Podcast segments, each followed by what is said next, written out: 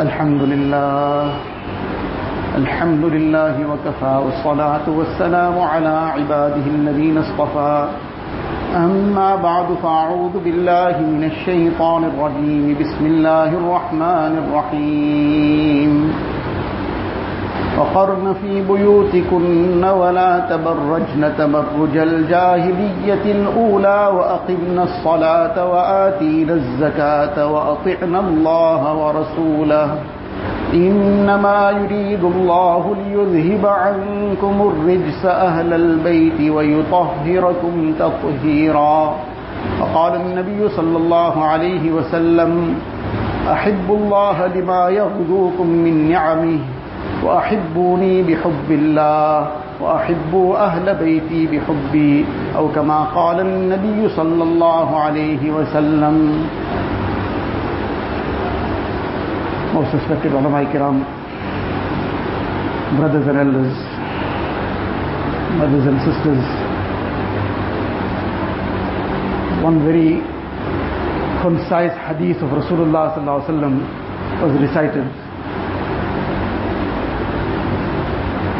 and this gives us a very clear direction, very clear guidance in terms of what should be in our hearts, what love should be in there, who should we love. This is a direction and a guidance that Rasulullah sallallahu alaihi wasallam is giving us. There are three statements in this hadith sharif, three categories, three aspects that Nabi sallallahu alaihi wasallam has commanded us with, and has also given us some motivation of why we should adopt what he is asking us to do. The three things that Nabi sallallahu alaihi wasallam mentions in this hadith sharif is, first is Ahibbullaha lima yaghzukum min ni'ami. Love Allah Ta'ala due to the bounties that he showers upon you. And then wa ahibbuni bihubbillah. And then love me due to your love for Allah Ta'ala. If you love Allah Ta'ala, then you will certainly love me. And the third aspect Nabi sallallahu alaihi wasallam mentions is وَأَحِبُّ أَهْلَ بَيْتِي بِحُبِّي, that love my family out of your love for me. Otherwise, if you love me, then you will love my family also. So just to now analyze these three aspects that have been mentioned in this hadith sharif and try to make that effort to then bring this in our lives. The first thing that Nabi sallallahu alaihi wasallam says to us is that love Allah Ta'ala. The love for Allah Ta'ala is the most fundamental thing in a human being's life. But the person who doesn't know Allah Ta'ala, what can we say about him? But a mu'min, somebody who has brought iman on Allah Ta'ala, then there is nothing that can precede this love for Allah Ta'ala. وَالَّذِينَ آمَنُوا أَشَدُّ حُبًّا لِلَّهِ. Allah Ta'ala says that those who truly have iman, then their love for Allah Ta'ala is above everything. Nothing else becomes, or nothing can become an obstacle in this path. Nothing can prevent them from that which will acquire the love of Allah Ta'ala. Nothing can divert them from this. And we know what love is all about, that love drives a person. When a person has love for something, somebody has love for wealth, then that love drives him. Morning or evening, come sunshine or hailstones, whether it is business hours or after hours. As one person gave his son some advice, which is something to ponder about, whether this is the kind of advice we should be giving our children. Says to him that, come what may, 8 to 5, you must be in the business. Time that much is something that we can probably work around. Says 8 to 5, you must be in your business. and between 8 and 5, and between 5 and 8, your heart must be in the business. So 8 to 5 you must also be physically there, but now obviously you're going to close up, you can't remain there 24 hours. Then between 5 and 8 your heart must still be there, your mind must still be there. So are we created for nothing else but business? Are we created for nothing else but dunya? Whereas the correct advice is that in the normal business hours, then you attend to business, then you do what you have to do, but don't put your heart into that business. Your heart with Allah Ta'ala. And between 5 and 8 the next morning, then you dedicate yourself to Allah Ta'ala. In that will be included taking care of your family's needs, giving them some good quality time, and sharing the advices of deen with them, some ta'aleem with them, because all this will bring you back to this first point of loving Allah Ta'ala. So that is beyond everything in dunya, that is beyond everything in the life of a mu'min, the love of Allah Ta'ala. But then Nabi Sallallahu Alaihi Wasallam gives us, who are on our level, in principle the love of Allah Ta'ala is that He is our creator, He is our sustainer, He is our nourisher. So the same thing Nabi Sallallahu Alaihi Wasallam mentions, that if you cannot understand this, then understand it from this perspective, that lima yaghzukum min ni'ami, that the bounties that Allah Ta'ala showers upon you constantly, that alone should motivate you to love Him alone. How many bounties? Countless. Person can never count, forget all the bounties, can't count the benefits of even one ni'mat of Allah Ta'ala. وَإِن تَعُدُّوا نِعْمَةَ اللَّهِ لَا تُحْصُهَا. If you try to enumerate and count the benefits and bounties and blessings that Allah Ta'ala showers upon you, even in one ni'mat, you can never fulfill that alone. You can never count that alone. The ni'mat of the eye. Can a person imagine what a ni'mat, what a bounty? He should imagine himself having lost his sight for a day and think about it from morning till evening. By the time a person normally would open his eyes, now he can't open it, or he opens it but there's nothing that he can see. How does he now conduct his day? If he has to open his eyes and still cannot see anything, the first thing he'll have a problem is how to go and relieve himself, and how to do the most basic things in life. He'll have a problem, and he'll have this dark world that he'll be living in. So if he only look at the ni'mat of the eye alone, his whole day and night is revolving around how he uses his eye. But when a person doesn't focus on this great ni'mat, what a great bounty this is from Allah Ta'ala, it's not mine, it doesn't belong to me, it's an amanat and a trust from Allah Ta'ala. When a person doesn't have this in mind, now what he does is, now he uses that eyes for anything and everything. Whatever Allah Ta'ala has forbidden, that through the eye is now being used to look at haram, to cast lustful glances. He's looking at all kinds of filth on his phone, sitting on the internet, and whatever Allah Ta'ala has forbidden, now this eye, this great ni'mat of the eye, this bounty of the eye, this eye which is such a great gift from Allah Ta'ala, now it is being used, rather abused. But for how long? Allah Ta'ala says, inna sam'a wal basara wal fu'ad kullu ulaika kana anhu mas'ula. Verily the hearing, the sight, the heart of a person, everything he will be questioned for the day of Qiyamah. How did he use his ears? What did he listen to? How did he use his eyes? What did he look at? He thought nobody else was looking? Is Allah Ta'ala not looking? Is Allah Ta'ala not aware? So in any case, this is one ni'mat, something that really is at the top of everybody's mind at the moment. The ni'mat of water. Now that we are suffering a drought, many places are getting 2 hours of water a day. Some places are getting 4 hours of water a day. And now this great ni'mat of Allah Ta'ala, we are beginning to open our eyes to the value of this ni'mat. Whereas every drop, whether the water is flowing freely, whether the rains are coming in abundance, but that drop is still a great gift from Allah Ta'ala. Not a single drop should be wasted.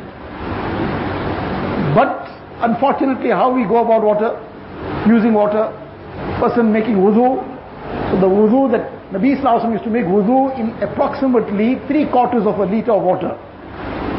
3/4 of a litre of water was the amount of water Nabi Sallallahu Alaihi Wasallam used for wudu. And it was just under 5 litres for a ghusl.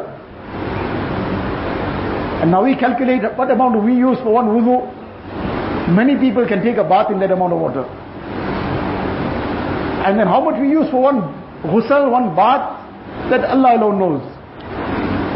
Like a river flows. Now is this the way that this ni'mat should be appreciated, should be used? And this is just one example. In everything else, now that this rain has been withheld, and these things get withheld when it is abused. These occurrences that happen are not haphazard. Scientists will tell us, well, this happened and that happened. But if you ask the scientist, but why did that happen? Say, well, there isn't enough, whatever, the whole process that happens of the water vapor rising and whatever else. Say, but why didn't it rise? Why wasn't there enough of that process that happened? Say, well, that we can't tell you. But behind all that is the command of Allah Ta'ala. Behind everything is the command of Allah Ta'ala. When Allah Ta'ala withholds it, then nobody can bring it down. And among the things in the Hadith Sharif, it is mentioned that when people will withhold their zakat, or will not discharge their zakat properly, then Allah Ta'ala says, I will not send down even a drop of rain. And if it was not for the, I will not send down the rains. And had it not been for the animals and creatures, I wouldn't even have sent one drop down. So these are things we have to get conscious of. Are we discharging our zakat correctly? One is discharging it, giving something. But how much are we giving? Have we correctly calculated what the zakat amount is? What we are liable for? And then giving it to those who are eligible for it. Not haphazardly just giving it anywhere. But giving it to those who are entitled to receive it. Then that zakat is discharged and fulfilled.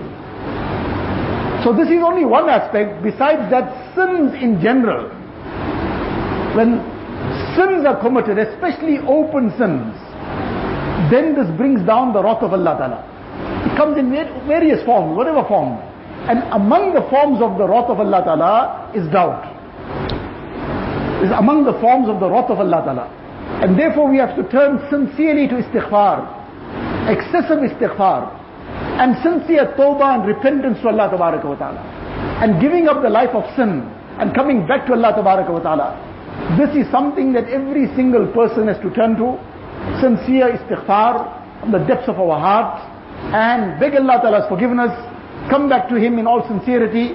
This is the way we will bring back the ni'mat of Allah Ta'ala. Nuh alayhi salatu wasalam said to his people, istaghfiru rabbakum innahu kana ghaffara. That sincerely repent, make istighfar to Allah Tabaraka wa Ta'ala. Allah Ta'ala is most forgiving. What will be the end result of your sincere repentance? The first thing he mentions is the Quran Sharif gives us this detail. Yursilis samaa alaykum midrara. Allah Ta'ala will shower down the rains of rahmat. Your sincere repentance, the first end result. Come back to Allah Ta'ala, the first end result. But when will this come? These conditions prevail on what is the condition of the majority of the ummah, the majority of the Muslims in the ummah. What are the a'mal of the majority? If the majority come on tawbah, the majority come on sincere istighfar, come onto a life of righteousness, then good conditions will prevail. But if the overwhelming majority on the opposite end, there might be some pockets of piety in a person's life itself, each person doing something, but the bulk of his life is in another direction, or the bulk of the ummah is in another line, then that is a major disaster. That brings down the wrath of Allah Ta'ala on everybody in dunya. So this is the first aspect mentioned in this hadith sharif, that ahibbullaha lima yaghzukum min ni'ami. Love Allah Ta'ala due to the innumerable bounties and favors that Allah Ta'ala showers down upon you every moment. And a person should sit and ponder over this. All the bounties Allah Ta'ala has blessed us with. Our physical bounties, our eyes, our ears, our tongue. Imagine a person cannot speak. What becomes his condition? But how he abuses his tongue. How much of ghibat. How much of filthy and dirty talk. and that becomes like a joke. How much of vulgar languages, all kinds of vulgar words. Is this the tongue of a mu'min? And many a times then a person will be bringing back this kind of news that his non-Muslim colleague at work, his non-Muslim co-worker is asking him that, is this what Islam teaches you, that every time that somebody does something that you must make some mistake, you must come down upon him like a ton of bricks with all kinds of vulgar words?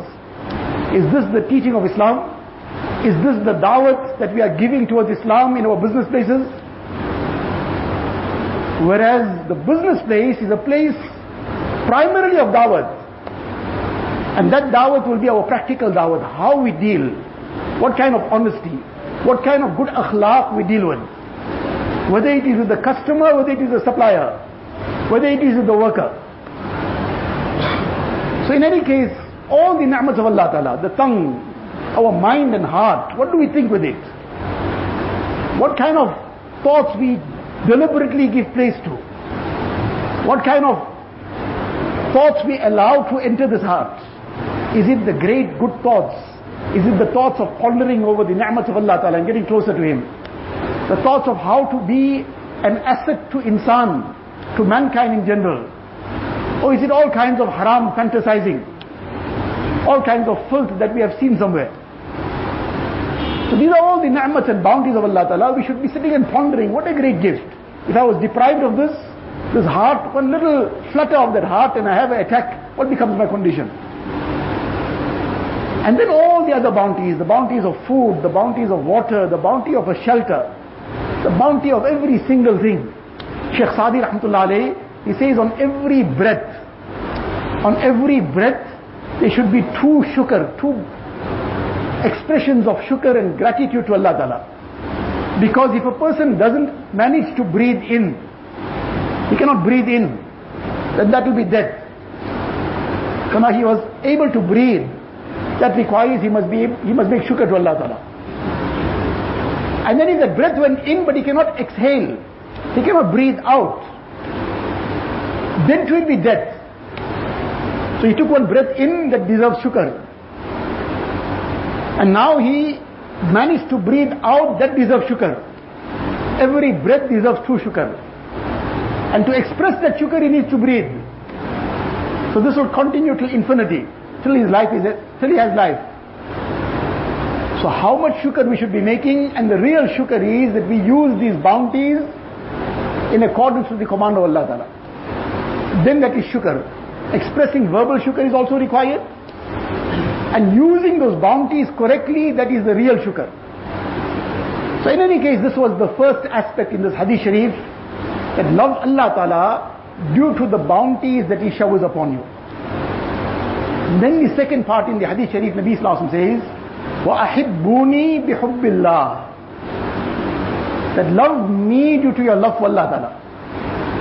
If a person loves Allah Ta'ala, he will love the Nabi of Allah Ta'ala. He will love Rasulullah Sallallahu Alaihi Wasallam, because Rasulullah Sallallahu Alaihi Wasallam is the most beloved of Allah Ta'ala. So a person, one is his friend, but his friend is also his friend's friend. Person knows somebody very well, it's his close friend, and he goes to visit his friend someday. So somebody else is sitting there, this is by way of example, somebody else is sitting there, and now who is his very close friend? He says to him, this person sitting here is also my very close friend. What happens? This creates a natural bond. If this is my friend's friend, then he's my friend also.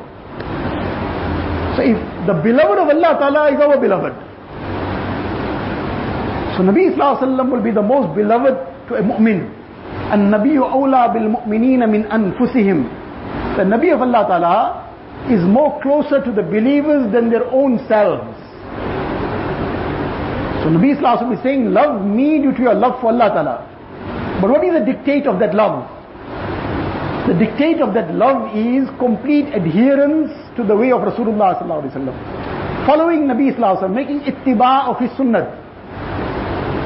That is the dictate of this love. And shunning the ways of his enemies, staying far away from the ways of his enemies. Because just as a person's friend's friend is his friend, his friend's enemy is his enemy. A person has two friends. His two friends are his friend and his friend's friend. And he has two enemies. One is his own enemy, but also his friend's enemy is his enemy. So those who are the enemies of Rasulullah sallallahu alaihi wasallam, those who have their every way of life is in opposition to his Mubarak way of life. So a mu'min, somebody who loves Rasulullah sallallahu alaihi wasallam, will have nothing to do with their way of life. The ways of the Yahud and Nasara, the ways of those who oppose Rasulullah sallallahu alaihi wasallam, their way of life, in whether it is the way of how they go about their business, how they go about their marriages, how they go about their dressing, that filthy way of dressing which leaves haya torn into pieces, haya and shame. There's no name left of haya and shame. That tight-fitting garments which reveal the body and which unfortunately has become the norm in Muslim homes as well. That kind of dressing, unfortunately, which many, not everyone obviously, but many mothers and sisters adopt, which even 25, 30, 40 years ago, disbelieving women also would not have adopted, because of that level of shame that was there even in them that time. Now they gone far beyond imagination. But now our community has come to that level that which they wouldn't have adopted 50 years ago. So a person who loves Rasulullah sallallahu alaihi wasallam loves his way of life, that way of life which is filled with haya, with modesty, with shame, that life of simplicity, that life of compassion and kindness, that life where dunya is not the be all and end all, but the focus of a person's life is akhirat, the hereafter. So he will adopt the way of Rasulullah sallallahu alaihi wasallam. This is his way of life now, because he loves Nabi sallallahu alaihi wasallam, he loves the way of Rasulullah sallallahu alaihi wasallam, and he opposes the way of those who are the opposition of Rasulullah sallallahu alaihi wasallam. So this is the second part of this hadith sharif, when Nabi Islam says, love me due to your love for Allah Ta'ala. If you love Allah Ta'ala, you love me. And if you love Rasulullah sallallahu alaihi wasallam, we'll love his way of life, and we'll follow his way of life, and we will stay far away from the way of those who are his enemies. And that is the real boycott. The real boycott is to boycott the way of life of those who are in opposition to Rasulullah sallallahu alaihi wasallam. That is the real boycott. So this is a topic on its own, but just to get to the last part of this hadith sharif, when Nabi Sallallahu Alaihi Wasallam says, وَأَحِبُّ أَهْلَ بَيْتِي بِحُبِّي, that love my family due to your love for me. The love for the Ahl Bayt, the household and the family of Rasulullah Sallallahu Alaihi Wasallam. This too is a part of the Iman of a mu'min. If he doesn't have love for the family of Rasulullah Sallallahu Alaihi Wasallam, that his iman is highly deficient. His iman cannot be complete. In one hadith, Nabi Sallallahu Alaihi Wasallam says that taraktu fikum saqalain. There are two weighty things, very important things, things of great importance that I have left with you. One is kitab Allah, the book of Allah Tabaraka wa Ta'ala, and in the book of Allah Ta'ala comes the way of life of Rasulullah Sallallahu Alaihi Wasallam, which in another hadith Nabi Sallallahu Alaihi Wasallam says separately, kitab Allahi wa sunnati, I've left the Quran and my sunnah, my way of life. But in this particular hadith, Nabi Sallallahu Alaihi Wasallam says, one is the book of Allah Ta'ala, and the other is wa ahla bayti, my family. Their importance to you is very great. Uzakkirukum Allahu fi ahli bayti, I remind you about being careful with regards to my family members. This is a part of every mu'min's iman. But then there's another aspect to understand very carefully on this, that who are the Ahl Bayt? Now there are some people who believe the Ahl Bayt are about half a dozen people only, full stop. Everybody else is excluded. And they create an imaginary fight, because it's just in their imagination, an imaginary fight based on some fabricated historical reports between the Ahle Bayt and the Sahaba Ikram in general. Whereas there wasn't any love greater than the love that the Sahaba had in general for the Ahle Bayt. And there are so many incidents in the Ahadith that explain this. And there are so many incidents in their lives that show the love and bond that they shared. Even if they differed in certain aspects, there was a difference of opinion on certain issues. Despite that, their hearts were united.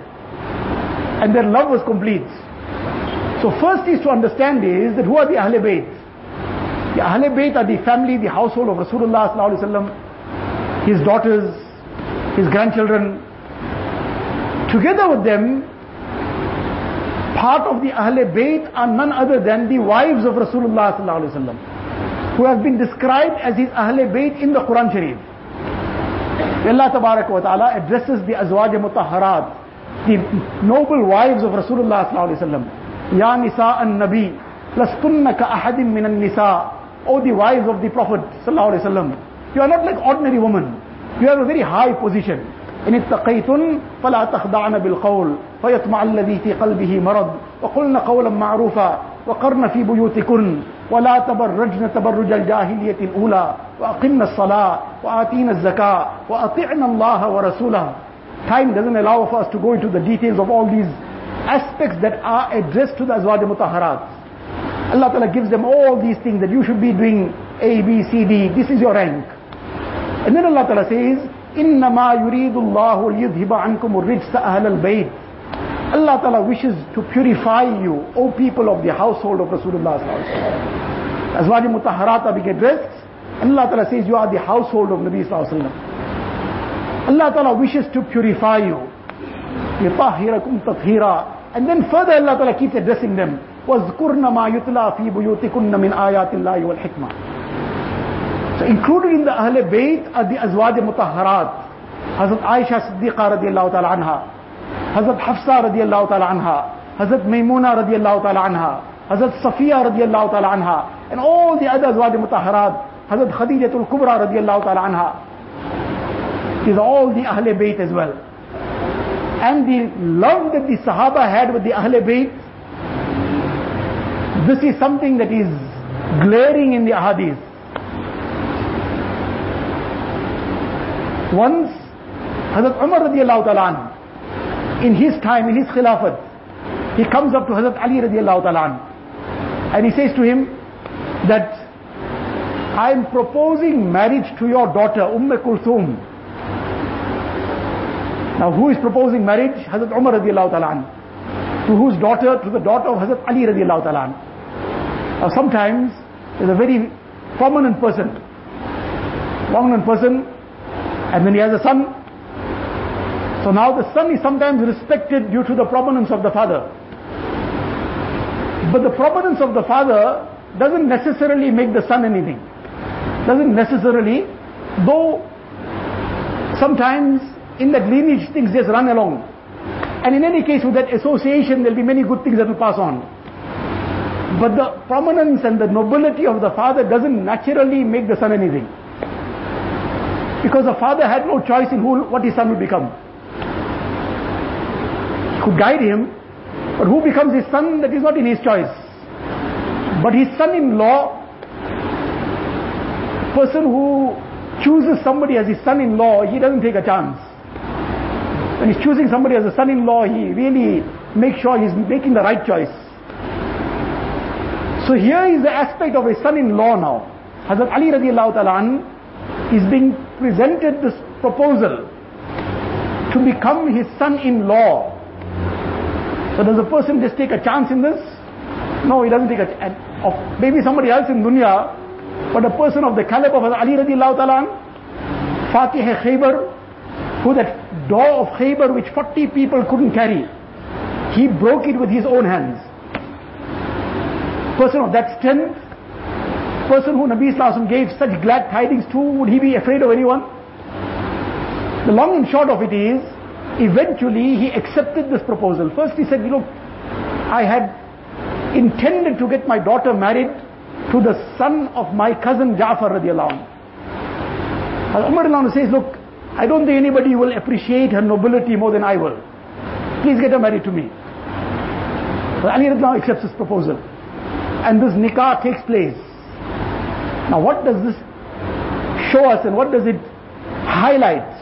It highlights the bond and the love that existed between these personalities.